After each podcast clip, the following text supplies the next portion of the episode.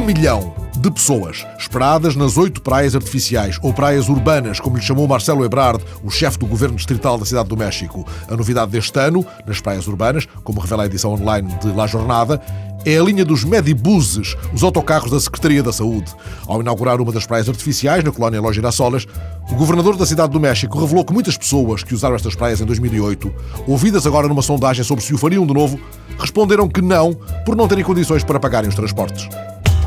Um sentimento de abandono detectado pelo jornal Le Point junto de habitantes de Estrasburgo depois da violência nas ruas contra a Cimeira da NATO. Desde domingo de manhã, centenas de curiosos vêm fotografar os estragos em Port-du-Rhin. Vários edifícios incendiados, um hotel e uma farmácia reduzidos a cinzas. Uma mulher ouvida pela reportagem de Le Point junto a um prédio calcinado onde alguém escreveu honra aos camaradas da fração do Exército Vermelho, desabafa. A farmácia era tudo o que nos restava. Até as caixas de levantamento de dinheiro foram queimadas. Para fazermos as compras, temos de ir à Alemanha. A maior parte dos polícias partiram com o chefe de Estado. Depois de cercados durante uma semana, fomos abandonados, dizem os habitantes do bairro junto à ponte do Reno.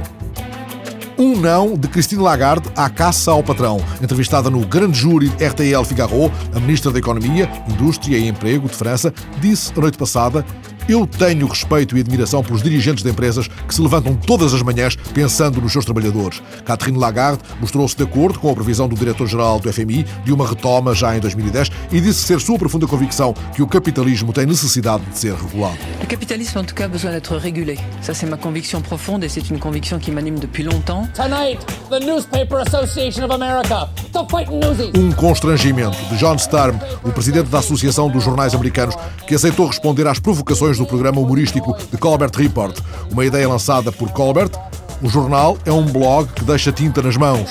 O programa imita a linguagem dos telejornais e não se fica pelas meias tintas, confrontado com o sucessivo encerramento de jornais nos Estados Unidos. Sturm fala dos milhões de visitantes que consultam as páginas online dos jornais sem pagar um cêntimo. É a morte anunciada? O fim de uma era?